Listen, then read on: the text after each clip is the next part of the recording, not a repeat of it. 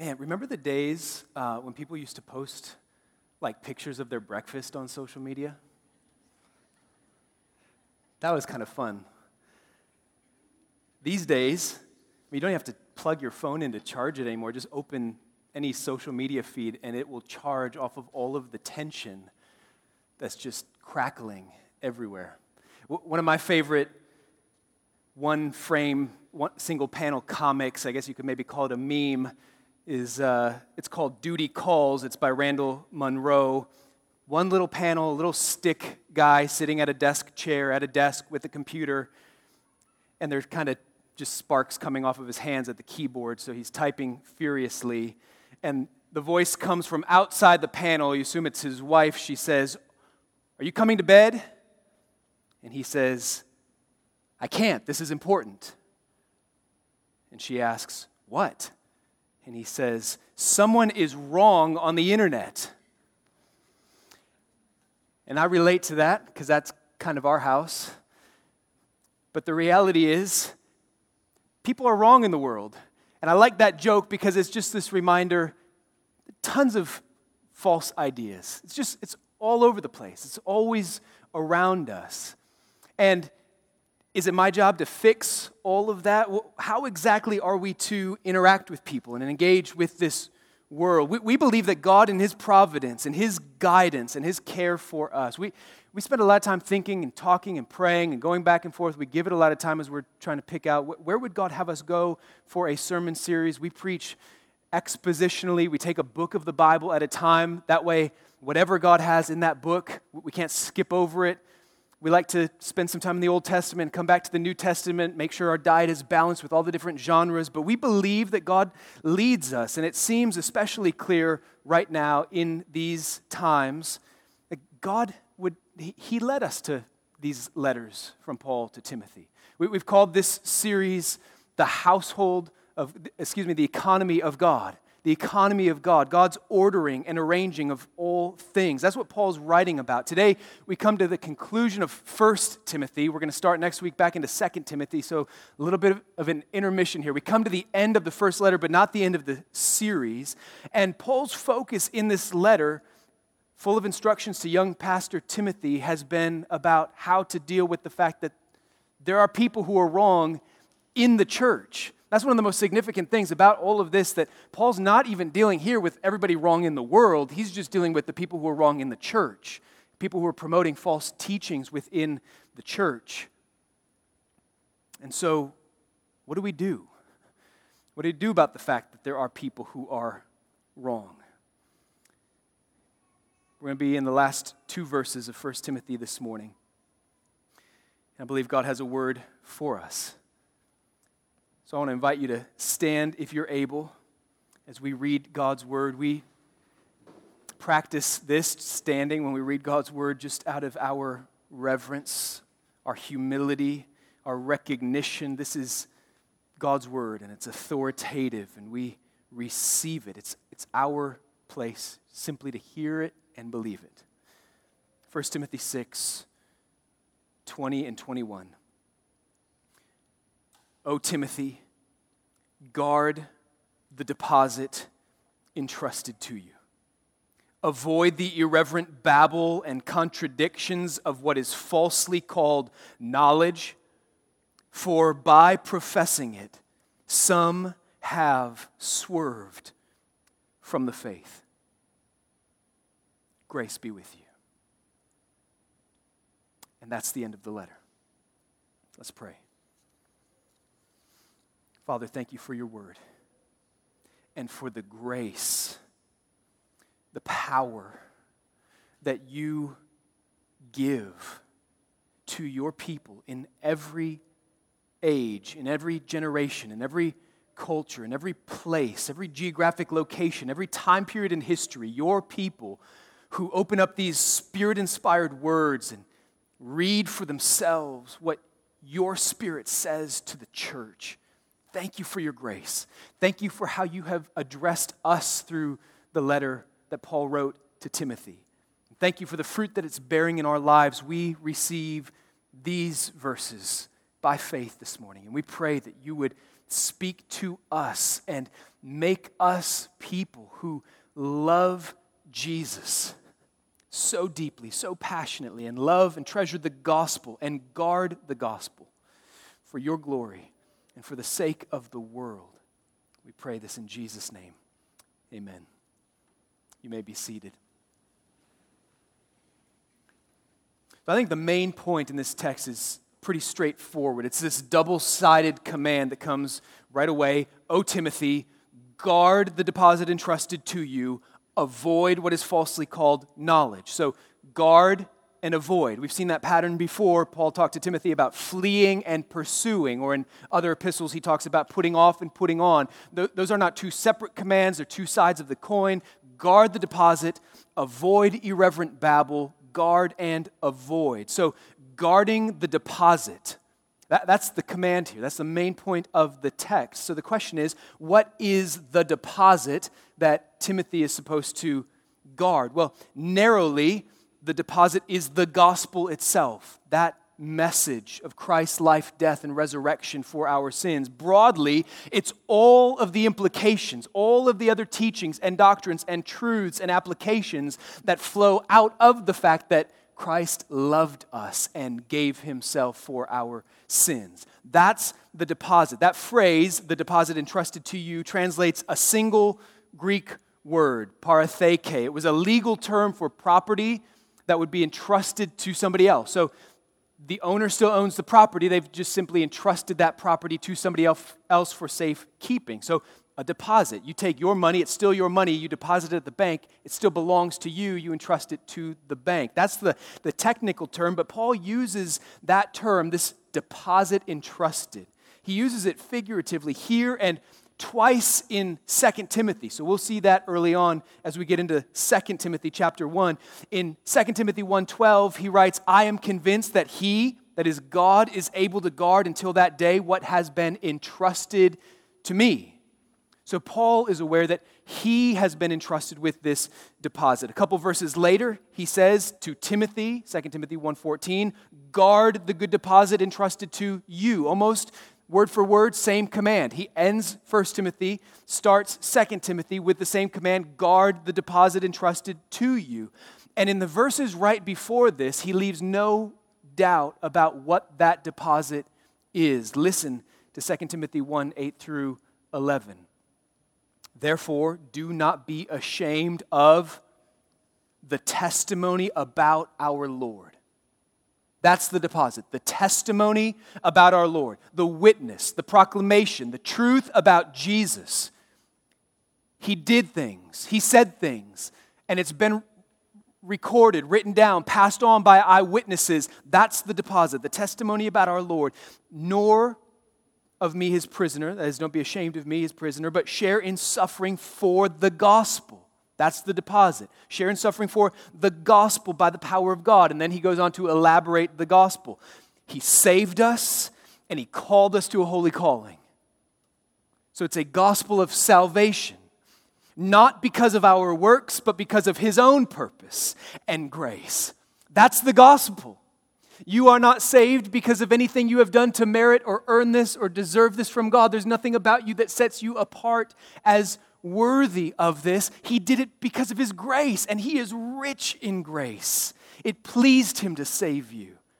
That's the gospel. His own purpose and grace, which He gave us in Christ Jesus before the ages began, and which now has been manifested through the appearing of our Savior, Christ Jesus, who abolished death. How did He do that? By dying. And He brought life and immortality to light through the gospel, for which I was appointed a preacher and apostle and teacher. That last phrase, that's just another way of saying that testimony, that gospel, that message of salvation for the world, that was entrusted to me. That was the deposit given to me. I've been entrusted with safekeeping this testimony and telling the world about it, to preach it, to teach it, to get the word out. That is the deposit, the gospel of Jesus Christ. Jesus accomplished everything necessary for the salvation of human sinners and for the redemption of the world that God made. And God doubly owns this world. He made it, So it's already his. And then he gave his son to shed his own blood to purchase it and redeem it back. So it's, it's doubly his. Jesus did all of that, but Paul and then Timothy, they were entrusted with proclaiming and explaining and applying and teaching the meaning of Jesus' life and death and resurrection to the world. That's what we mean by doctrine. This is important. Doctrine is the explanation of the meaning of what Jesus did. Listen to J. Gresham Machen, who said, Christ died. That's history. It's fact. It's true. It happened. Christ died for our sins. That's doctrine. That tells us what his death means, tells us what his death does, what it accomplishes. Christ died, that's history. Christ loved me and gave himself for me, that's doctrine.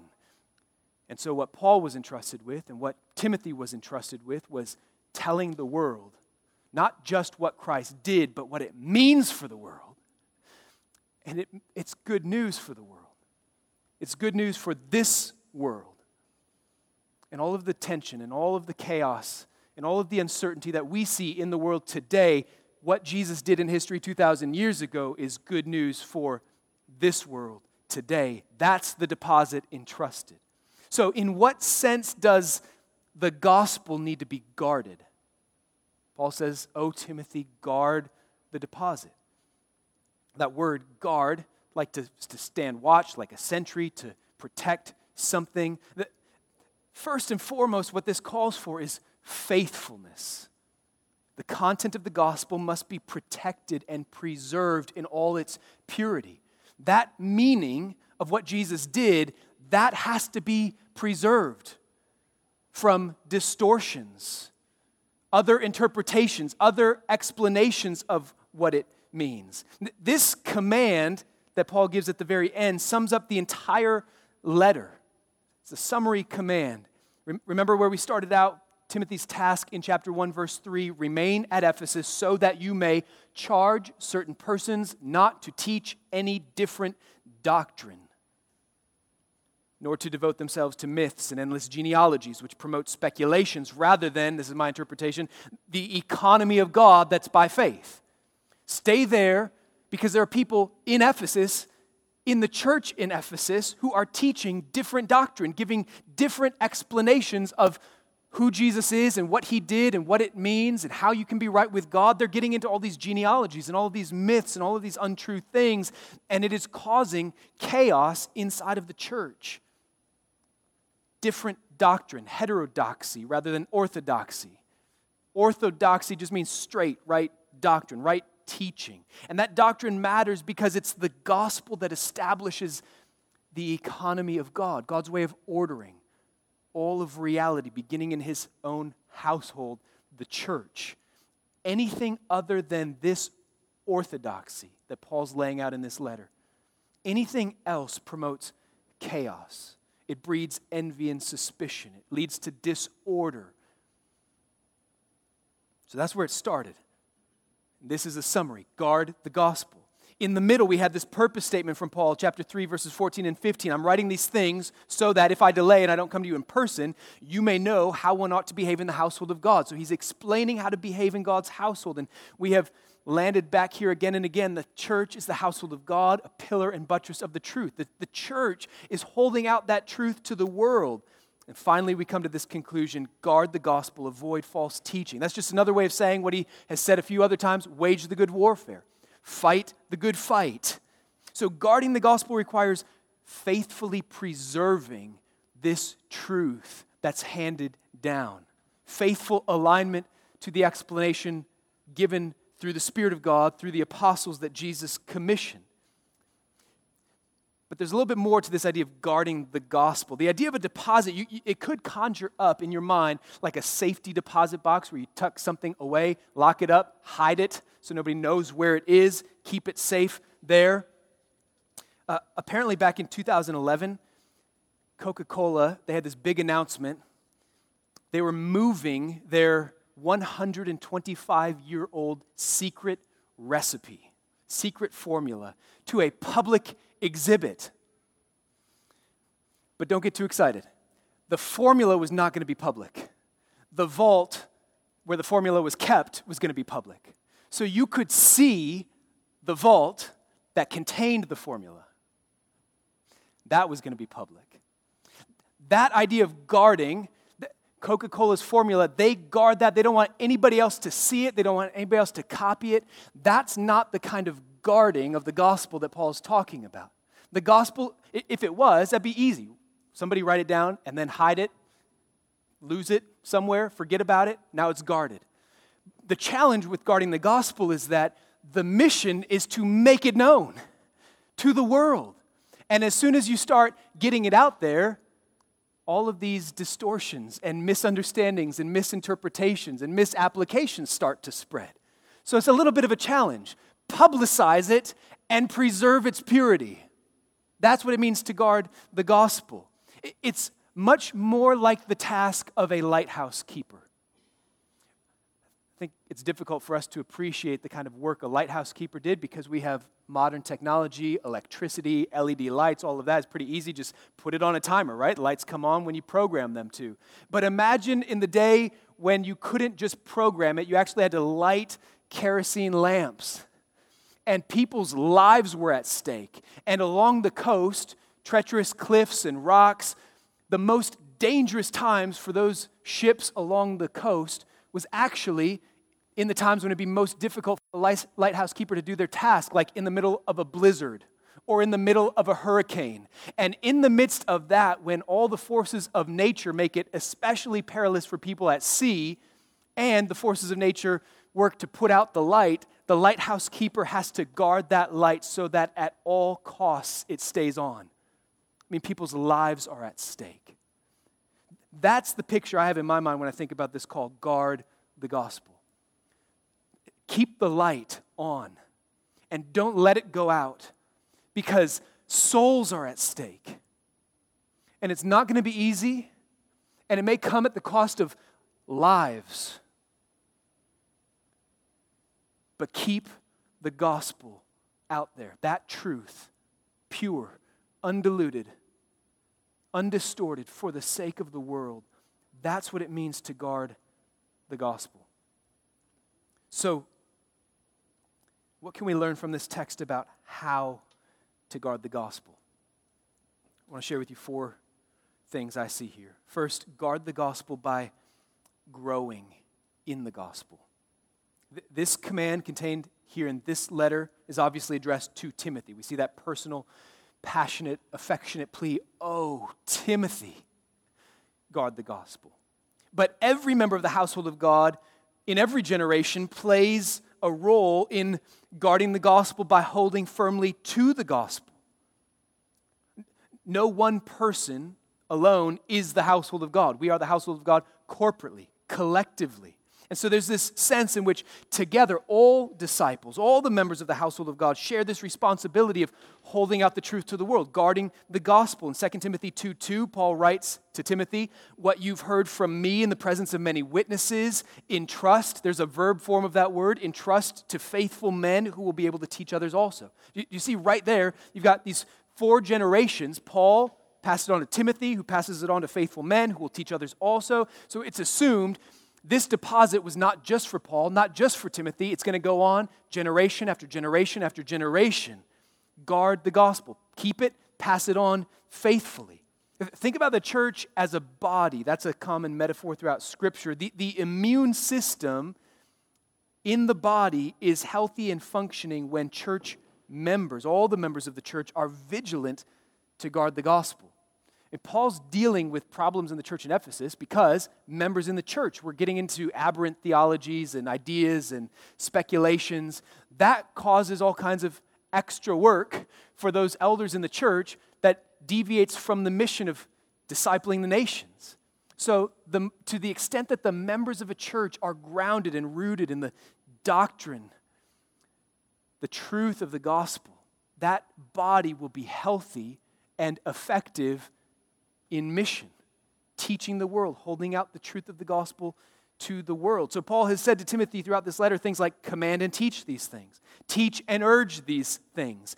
The flip side of that is the assumption that everybody in the church is learning these things, loving these things, immersing themselves in these things.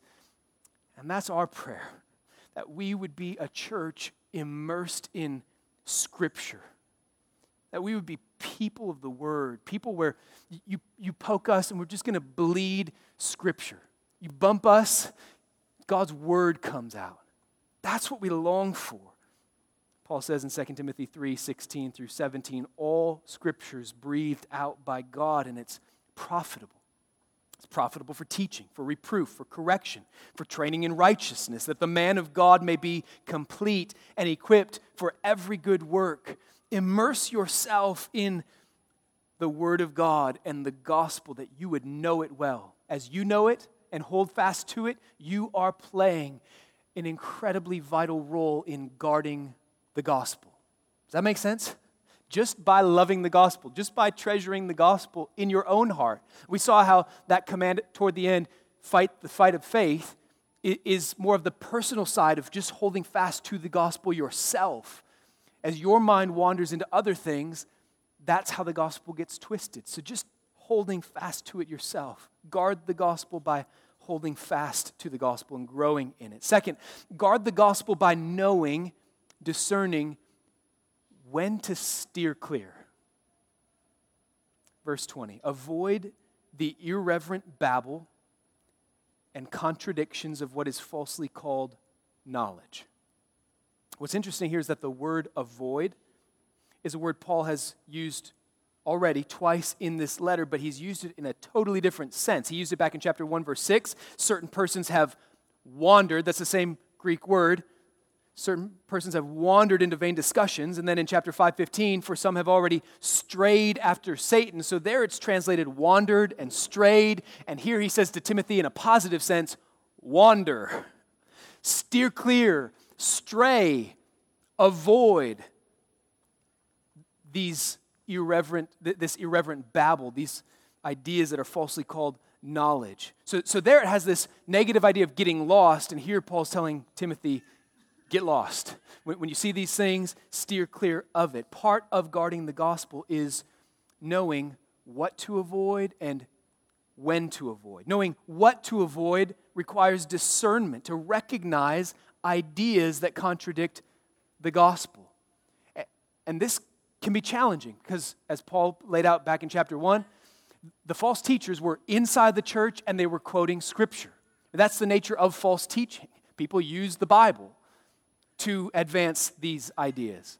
So it requires discernment. You actually have to be alert, you have to be on guard, you have to be watching for subtle distortions of the gospel, things that undermine, un- undermine the, teaching, the proclamation Christ Jesus, by his grace, by his death alone, reconciles us to God. So don't be impressed or swayed by lofty sounding ideas or lots of letters behind somebody's name or all of the nuanced ways that theories can be put out there. Paul says the world people are going to call this knowledge falsely so it's going to sound really intelligent, really pervasive to a lot of, uh, persuasive to a lot of people, but don't be swayed by it. So I think that requires learning how to think implicationally, learning how to trace the trajectory of ideas. Do you, do you think that way? Like when you hear things, do you start to ask yourself, where does this go? It might sound good now. This has been a huge help to me in learning how to discern in the moment because I, I find it can sound like we're saying the same thing at the moment, but as you trace out the trajectory of an, of an idea, you realize wait a minute, that person's starting from a similar starting point, but they're going this way, and, and the teaching of Scripture is going that way. So the verse they're starting from, yes, amen, I'm with you. Why are you going that way? That conclusion you're coming to is a conclusion Scripture doesn't go to. Scripture comes to this conclusion. We have to think about the trajectory of ideas. That's what Paul has done throughout this letter. Back in chapter uh, verses 4 and 5 of chapter 6, he, he says that these people in the church, what, what is the result? What's the trajectory of their ideas? Their ideas produce envy, dissension, slander, evil suspicions, constant friction among people who are depraved in mind and deprived of the truth. Watch the trajectory. He said in chapter 1, verse 4, that these myths produce speculation instead of the economy of God. The gospel promotes the economy of God, God's way of ordering things. That's the trajectory of the gospel. So we have to learn how to discern what ideas to avoid, even though they might be subtle. But we also have to learn how to, uh, we, also have to discern when to avoid certain things. I think part of this command to Timothy just means just some things just don't even engage. Just avoid it, keep your eye on the ball, stay focused. When do you avoid things? P- Paul, throughout this letter, uses a wide range of vocabulary to talk about these ideas. Here, he refers to irreverent babble. Uh, the, the word translated babble literally means empty sounds, empty noise. Like sounds are coming out of people's mouths and it just means nothing. He intentionally uses phrases like that to diminish the significance of these things that sound so intelligent to so many people. Irreverent babble, he calls them myths, endless genealogies, speculations, vain discussion, silly myths, old wives' tales in chapter 4, quarrels about words in chapter 6. Eh, Paul clearly has no time, no respect for these ideas. He's emphasizing they're false ideas, they're dangerous, they're worthless, they're fruitless, they're pointless. Just avoid these things, Timothy. And many times, avoiding is, is the best response. Proverbs 29 9 says, If a wise man has an argument with a fool, the fool only rages and laughs, and there's no quiet. Or Jesus himself said in Matthew 7 6, Do not give dogs what is holy. Do not throw your pearls before pigs, lest they trample them underfoot and turn to attack you. That takes some discernment. We want the gospel to go out to everyone. How do we discern when it's best to just move on. Here's a question I, I ask myself Is this other person just looking to quarrel about words, or are they actually open to hearing the truth? And, and, a question I use in a conversation with somebody is just to ask, hey, before I answer that question, can I just ask you, what difference would it make? Like, if I gave you a satisfying answer, would you bend your knee and worship Jesus right now? And there are people who will be honest and say, no, I wouldn't. Okay, well, then I don't know if it's worth my time to answer that question since it sounds like you're just trying to pick a fight, put up a smoke screen. Uh, if I give an answer to that, you'll just move on to the next objection. So just starting with a question like, what, what difference would it make to you if I gave a satisfying answer to that question? That, that can be helpful. Here, here's the other question I ask, and I think about this especially knowing in a role that I have as a pastor, trying to lead and feed and protect and shepherd a, a flock. Would others be helped to overhear me give an answer? Even if this person isn't sincere in wanting to know the answer, is anybody else listening who might benefit? That, that's how debates work. If you have a Christian and an atheist debating, the Christian debater on stage doesn't really expect to change the atheist mind mid debate. I mean, that would be awesome by God's grace, right? But it's kind of the job of the atheist to not change their position in the debate. That's what the whole debate is. Don't change your position, make your case. But it's worth it for the Christian to debate with somebody who's not open to changing their mind because there's a whole audience of people who want to hear what's a good response from a Christian to that. And so then it is fruitful. That's one way I, I think uh, when it comes to engaging with people, for example, on social media. This person I'm talking with may not be open to hearing. But I know that there are others who benefit from hearing a response to that. And so that can be helpful. So it takes discernment to know which ideas need to be avoided.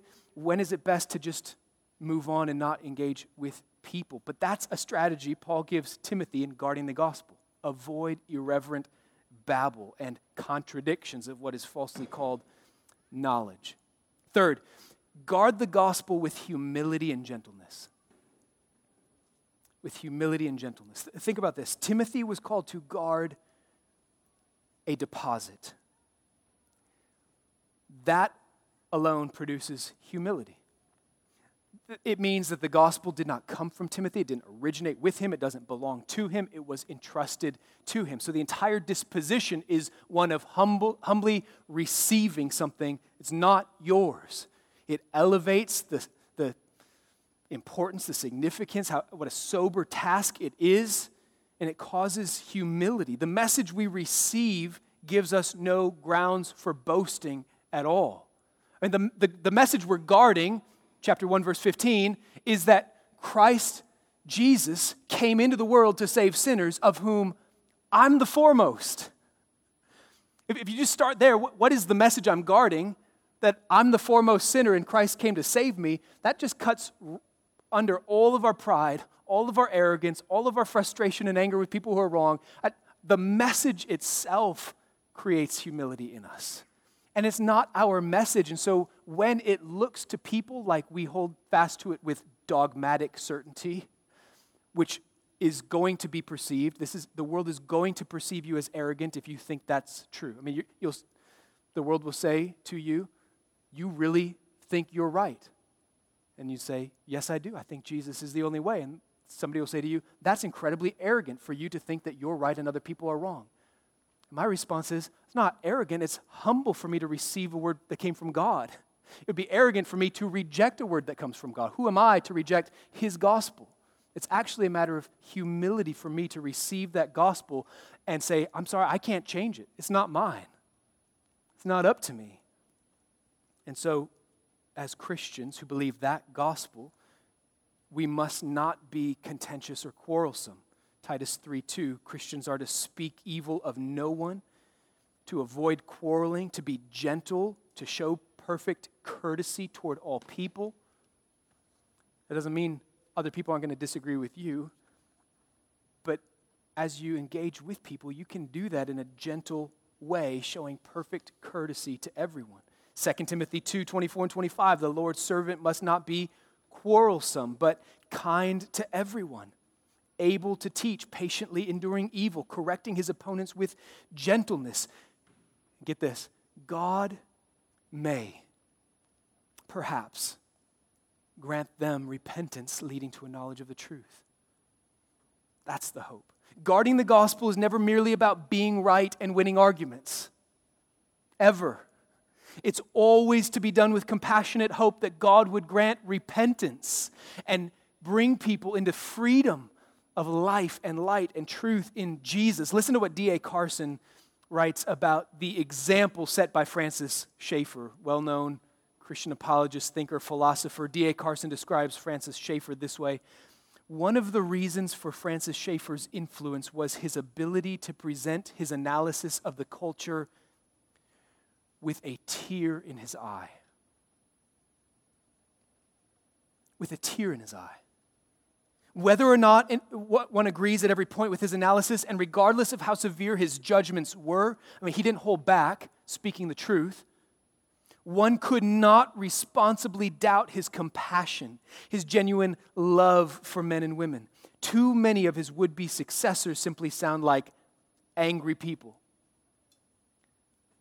dear Christian, if you believe that Christ Jesus came into the world to save sinners, of whom you and I are the foremost, we must not sound like angry people. That's good news for the world. Our times call for Christian leaders who will articulate the truth boldly, courageously, humbly, knowledgeably, in a contemporary fashion, and with profound compassion. One cannot imagine how the kind of gospel set forth in the Bible could be effectively communicated in any other way. That's what we've called humble orthodoxy.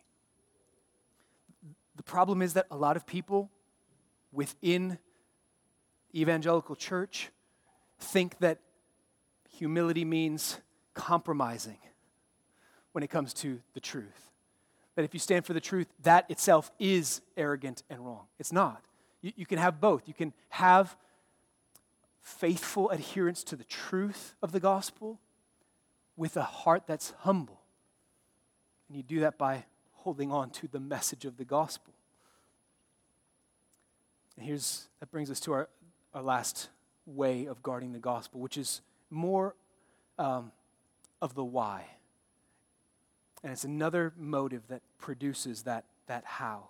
Guard the gospel for the sake of the world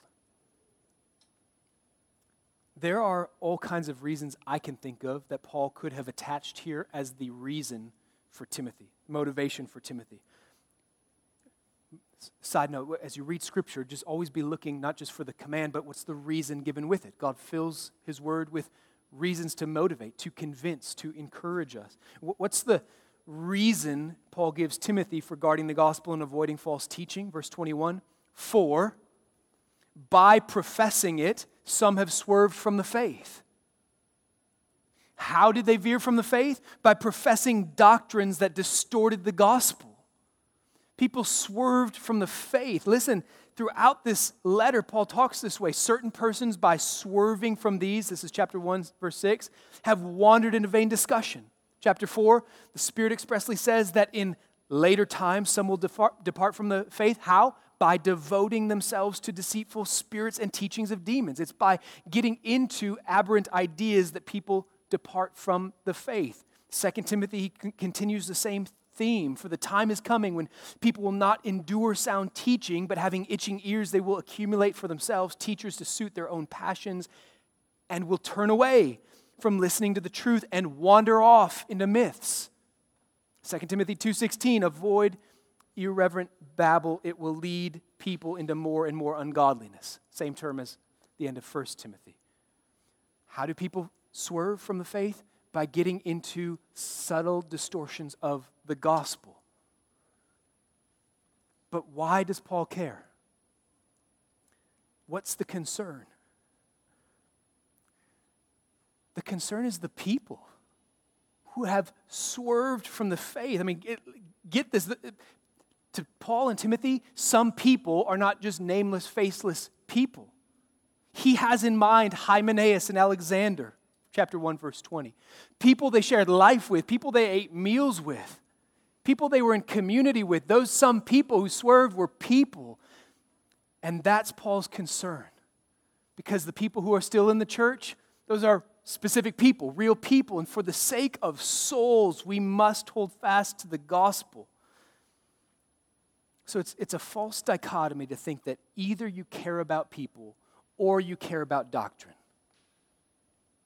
No, you, you care about doctrine because you care about people. You care about people by caring about doctrine. Hold those two things together. I'm not just trying to win arguments and put people down. We have no time for what's trendy in a lot of you know, politically conservative circles to just own the libs, people say. We're not just trying to own people or show people up. We care about people's souls. That's how Christians engage with the world. For the sake of people, we hold out the truth of the gospel.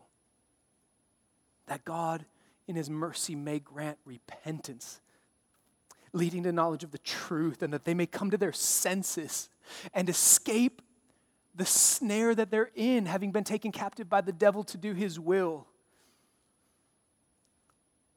Wow, what, what depths, what riches, what wisdom, what knowledge of God in this glorious deposit that's been entrusted to you, to me, to us as a church family and all the churches in this city preaching the gospel, and all the churches in this country still preaching the gospel, and all the churches in this world bought by the blood of Jesus, holding out that gospel. What a glorious deposit it is. And here's why you can walk out of this room this morning, no matter what's going on in the world, with total confidence that no matter how weak and overwhelmed you may feel, that gospel will not be lost. Paul ends the letter with these words Grace be with you. Grace be with you. We've said this before. Grace is so much more than God cutting us some slack. He's not just saying to Timothy, God cut you some slack there, Timothy.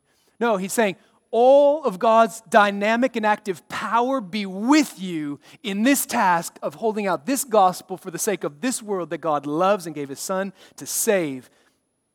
He says in 2 Timothy 2 1, You then, my child, be strengthened by the grace that is in Christ Jesus. Be strengthened by the grace. Grace is not just cutting you slack, grace is empowering and strengthening you. It's God's power in you to give you all that you need. And so you can walk out of here with confidence because you guarding this deposit does not depend on you, but on God who entrusted it to you because it's His gospel anyway. Which is why Paul can say, in the next letter where we're going. I know whom I have believed, and I am convinced that he is able to guard until that day what has been entrusted to me. He will. so guard the deposit because he will. It's his gospel, it's his world. He did not send his son to condemn the world, but to save it and He will. Let's pray.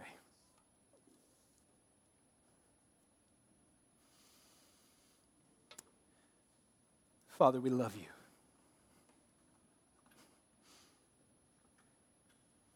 This is still my Father's world. And the light of your glory in the knowledge of Christ, in the gospel of Christ, is shining. Father, would you help us with all humility, with all gentleness, with all patience, with long suffering and steadfastness, with courage and confidence? Would you help us to be faithful in holding fast to that gospel personally and holding out that gospel to the world publicly. Would you help us so that, like a lighthouse, that, that light would keep shining and many more would be brought safely in? God, would you grant repentance? That's what we're praying. Grant repentance, God, to our nation that, that people would come to their senses, that they'd come to the knowledge of the truth, that they'd escape from that snare having been taken captive by the devil. God, would you grant the repentance that's needed? Would you open eyes? We can't do that. We just hold out this good news good news for the world, good news for the oppressed, good news for those who suffer injustice, good news for the proud and arrogant, good news for racists, good news for the greedy, good news for racial reconciliation, good news for this world. Christ Jesus, in his body, tore down the dividing wall of hostility. Christ Jesus reconciled us to you, Father. We love you because you first loved us. And we love this world because you love this world and gave your Son to save it. So help us, for your name's sake and for the sake of this world, to be faithful. Amen.